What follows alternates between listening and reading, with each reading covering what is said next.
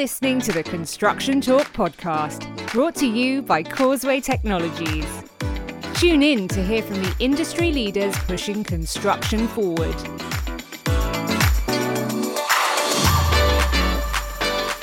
Hi, I'm Peter Haddock, and welcome to another edition of Construction Talk. And today we're talking about skills, not just skills now, folks, but skills into the future. And I'm delighted that Marcus Bennett, Head of Analysis and Forecasting at the CITB Construction Industry Training Board, folks, to us, is joining me today to talk about something that's recently been published the Skills Construction Needs 2023 to 2027. That's a big five year ask there, Marcus, isn't it? Tell me a little bit about yourself first, and then let's talk about skills and the vision we have in the report and beyond.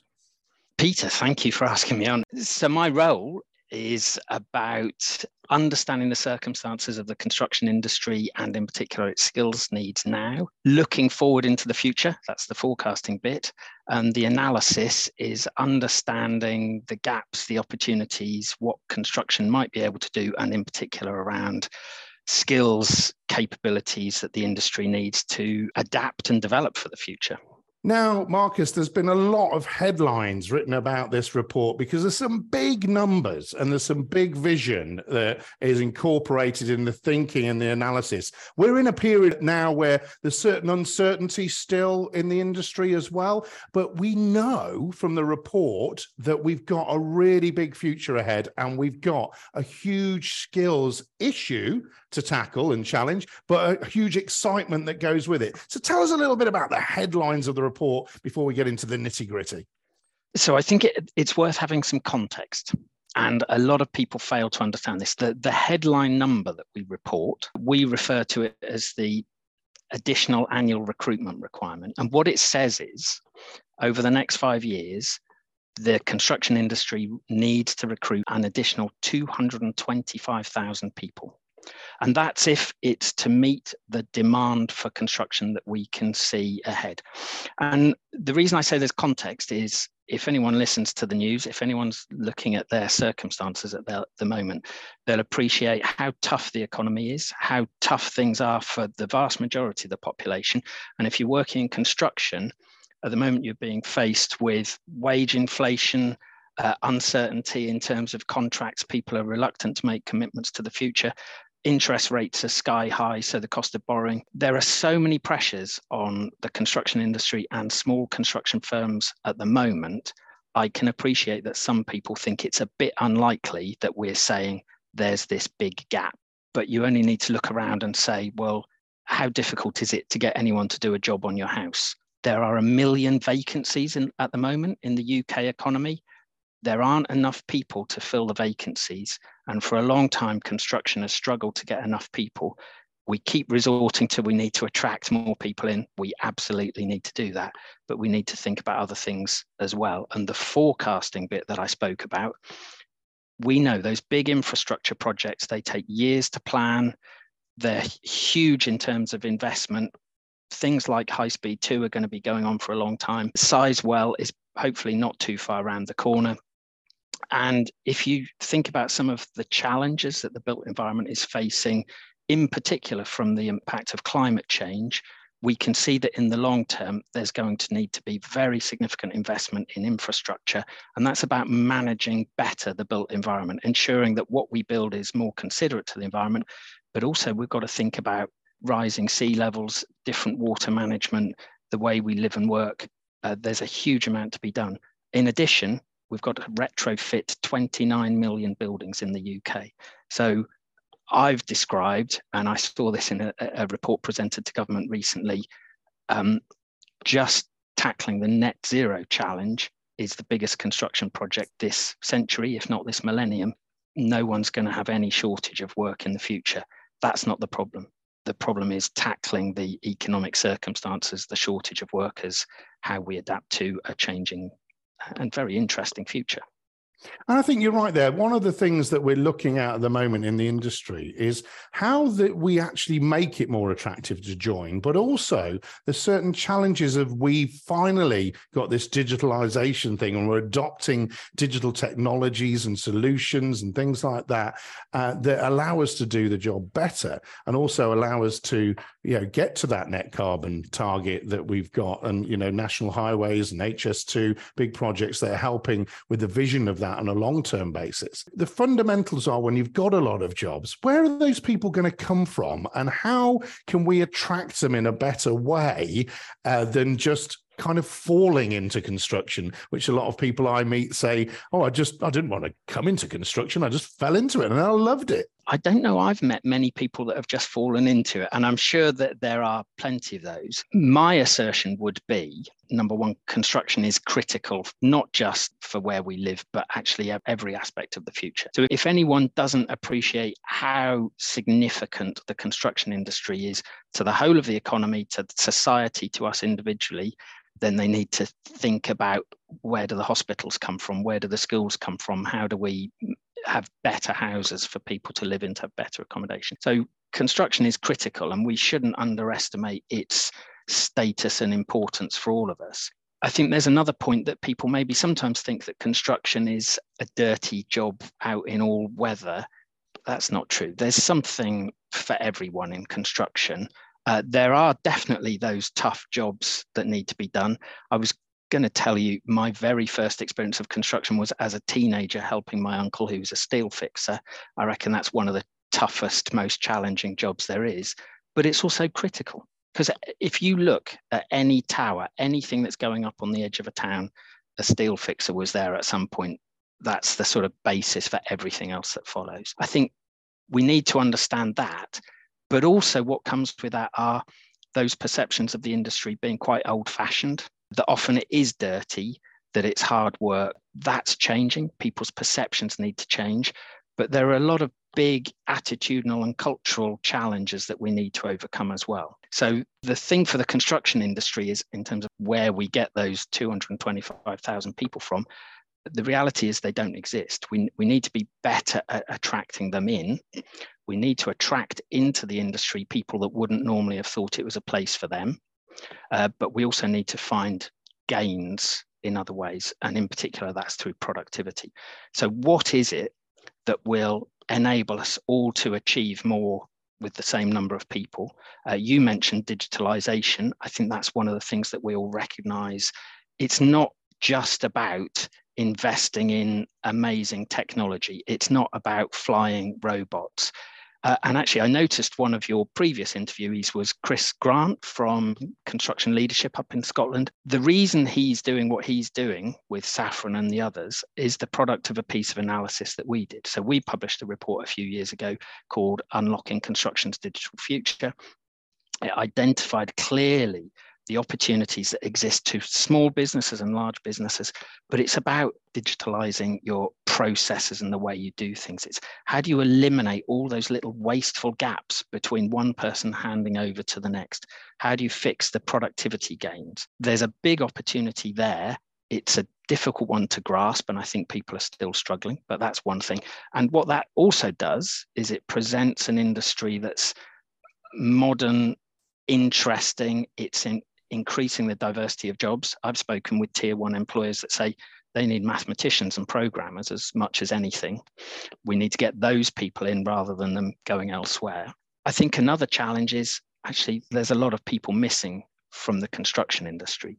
So we also published a piece of analysis about a year ago called Rethinking Recruitment, and it identifies that for a lot of roles, particularly skilled site based technical roles, the diversity is really poor. So when less than 2% of your working population is women, you've got to kind of say, why is half the population missing from those jobs? There's no jobs in construction that a woman can't do as well as a man. I'm sure some people will disagree with me. They're wrong. I certainly uh, won't. Yeah. Um, if you have an environment that isn't suitable for those people, then you're not going to attract them in. So I think we've got to think about not only do you explain to people the fabulous diversity of opportunities in construction. you have got to change in many places the work environment to make it one that is a 21st century work environment, not a 19th century one. Um, that's about being inclusive, about creating facilities that are right for everyone. It's about courtesy. There's a whole load of skills that we need everyone in the industry to have. They're often there in abundance now. Uh, it's about communication skills. It's about risk management. It's about working effectively together. We need that more consistently to be applied from the top across the whole piece. And I think that's very interesting because another guest on Construction Talk was Nicola Bird of Excel Training Facility, which looks like a five star hotel when you go in there. The, the, the facilities are fantastic. They've got plant training, construction training there, and they've built it from the ground up for the people uh, to come into and feel that they're part of something. Murals on the walls, it's just cool. It's got a nice cafe, you know, and we're so used to seeing people going, well, you know, I, I learned how to do something in a, in a Portakabin or stuff, you know, decades ago. Now we've got to have these facilities that are available that, that can house the technologies, that can house the, the people and the excitement. And I think that comes on to the funding element which the CITB has a lot of involvement in. I mean, you've invested almost 50 million pounds of levy support uh, over 22,000 apprentices directly trained, uh, over 2,900 new recruits through the second phase of the Construction Skills Fund. Tell me a little bit about the importance of how you as an organization work and enable the things uh, that we've got to tackle in these challenges.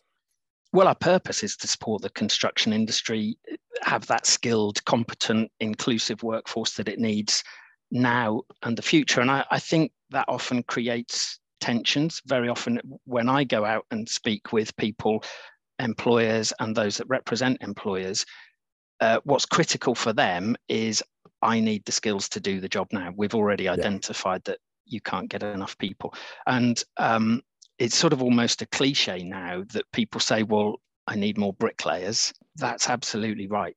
But we also need to think about the future. So, what CITB is doing is, well, there is grant support for a whole load of training initiatives. We're particularly active in the space of apprenticeships and encouraging people to apprenticeships. Sorry, I keep name checking bits of work that come from my team, but we recently just published a report on apprenticeships as well. Yes. The reason I mention that is consistently when you talk to employers, it's kind of the gold standard of what they want. I think too often people have this perception that other routes into the industry they give employers a little bit of what they want, but not everything. Whereas an, an apprentice, it's on the job training, you get time in college, you build up some of those other skills. I think there's opportunities for those training routes as well as others to improve. But CITB is in supporting that. We've put in place an apprenticeship task force because we recognize the significance of how do we ensure that more people that start an apprenticeship complete it? How do we uh, get more people in so I think at the moment, something like 45% of employers, uh, maybe a bit more, say that they will offer an apprenticeship. Only 21% are. Uh, that's all tied in with the challenge about how do we attract people in. But as an industry, CITB and others need to support employers uh, and the training providers to make sure that those apprenticeship routes are effectively working. We then need to keep people. Uh, there are lots of opportunities there and it's about making it an attractive place to work, whatever attractive means for the individual. And I think what's interesting about construction is, you know, we have the ability to have a, a mobile workforce, but also we need to pull from everywhere in the UK. So one of the things that struck out in the report for me is, is the £800,000 invested in the launch of the new employer network pilot project, because, you know, that really does say, how are we going to deliver these things? Where are the real shortages and how can we bring bring people in from all across the UK, but have the right facilities and the right pathways, if uh, that's the right word. I think the point there is that what we've recognized is very often we spread ourselves quite thin. Very often, what happens is we provide access to training through the provision of grant that supports it, that encourages people to do the things that are important. But what we've discovered is that the local training groups, the training networks, are really capable in terms of they know the local circumstances, they know the local employers, they know what the needs are locally. So CITB is thinking about what can we do to ensure that we support those organisations more effectively, that they become the provision of better capability within the workplace. So I think we're just thinking a bit differently about how we can support employers through the local networks and that way um, hopefully everyone gets a little bit more of what they need you get more positive output for the investment in. So, yeah, coming back to this whole network set, the construction skills network report, the the skills needs now. You've mentioned that everyone's like, well, we need these now. We need these people now. We we've got to have everybody that's trained up, and you know, there's a skill shortage. But where are you looking at in your analysis of the market as to the new types of roles, the new types of things that are coming out, and the other areas in which we have to look at investing now if we are going to have in five years' time the right skilled workforce, not to mention, you know, upskilling existing people in the, the main part of the industry right now so we don't lose them. So I suspect with some people, this opinion might be a little bit contentious. I, I'm not sure there are that many new jobs one of the things that I keep hearing from uh, government in particular is this phrase new green jobs. And the reality is for the construction industry that it's all the existing jobs, they are the green jobs. All of us need to a bit of a change in our mindset to recognize there's a challenging future for all of us, but that also presents gigantic opportunities. So you know, the reason I talk about the 29 buildings is because yet again, name checking my team, we produced a report a couple of years ago called Building Skills for Net Zero. It recognized that 40% plus of emissions come from the built environment.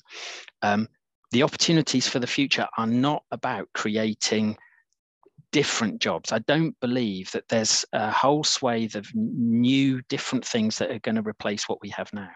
The reality is, what we need to do is hold on to the great capabilities we've already got in the existing workforce, we probably need to add some new capabilities to those people. And we need to ensure that training programs, whether that's T levels or through FE or apprenticeships in the future, equip people with the things that we need in the future.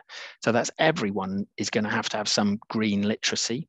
It will result in some new jobs. So if I talk about the net zero challenge in particular, um, one of the jobs that we've identified as being critical is the uh, retrofit coordinator. So CITB is investing in that. If, if anyone's interested in being a retrofit coordinator, I think about half of the cost of the training will be funded by CITB. And that's because we need people to go in and understand the needs of an individual building. In the past, I think people have tried to do work on homes without the required skill and then they've put in place solutions that actually cause more problems than were there in the first place like damp. It's just this broader range of skills that people need in order to do their jobs. I think then there are those things about what are the additional capabilities people need to have to improve productivity. That's about adopting digital skills. It's about understanding where your activity fits in a sequence with other people. It's about working effectively with other people. It's possibly about reading instructions in charts on a device rather than a piece of paper. And Chris Grant, who I mentioned before, I think I was with him quite a while ago now, but he said there's still this routine that design is taking place digitally, the engineering is taking place digitally, and then someone prints out a piece of paper. So on site, you're still trying to work in the worst possible environment to have a bit of paper in the rain it should all be digitalized. And i think that's where there's the opportunity that we're still struggling to get.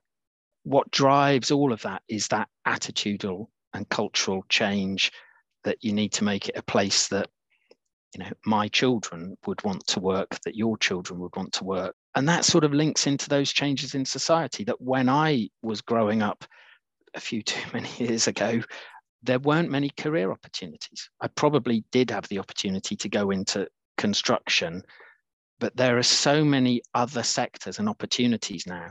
Attracting people into construction becomes all the tougher, and people need to think kind of quite hard about what is it I do to make my business a place that somebody else's daughter would want to work and feel like it's a safe place when they're going to progress.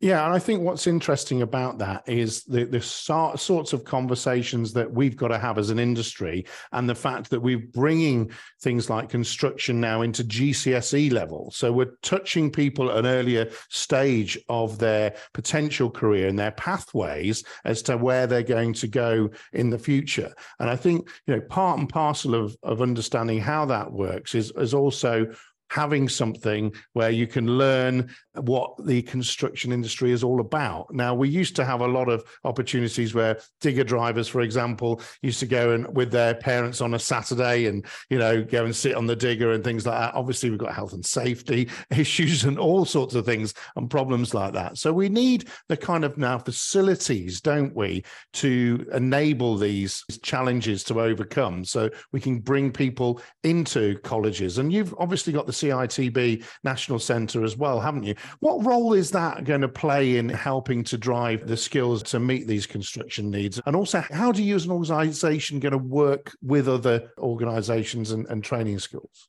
Can give you an example actually. So Graham, the head of the college, has got a really ambitious plan that I endorse completely. And it's about the National Construction College becoming a beacon, a center of innovation, can work with other providers that can develop the routes to training, the routes to competence that people have that others might be reluctant to invest in because it's a future need rather than an existing need, and work with others to see how we change. And I can give you a, a real tangible example of this. That again, name checking my team, we did a piece of analysis some years ago where we looked at the capabilities around using immersive learning. So that's virtual reality and augmented reality. We've demonstrated through projects that that can make a real difference in terms of the way you can train people. You can do high risk things uh, that are difficult on site and repeat them over and over again in a risk free environment. It makes the industry look more attractive. And if you get the chance to go to the National Construction College, as I did just before Christmas, we've got a whole suite of these amazing virtual reality plant operative training machines. So you can do hours and hours and hours on the tower crane, on the dumper, on the JCB to build up your experience before you go in. All sorts of positive things there in terms of the way it changes perception of industry.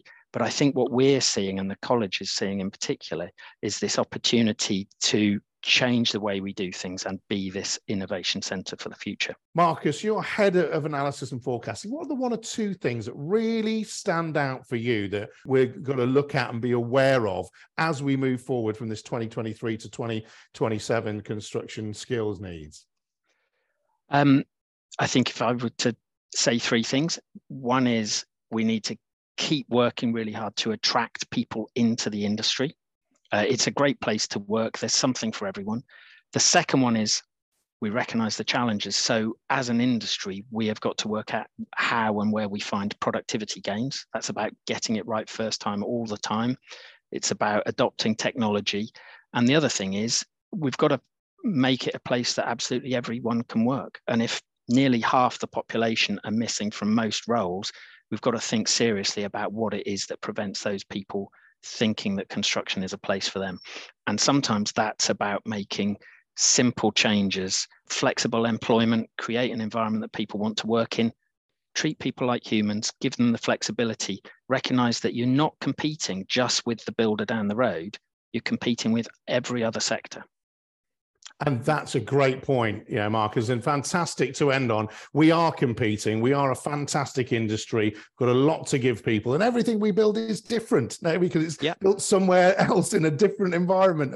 And everybody actually utilizes the things, whether it's sewers, undergrounds, whether it's buildings, roads that we create. It's a fantastic industry, isn't it, Marcus? Uh, I think anyone that works in construction and thinks it's a dirty industry, look at the Elizabeth line look at the Shard, look at St Pancras Station, look at the stuff that goes on all over the country. And, you know, it's amazing, isn't it?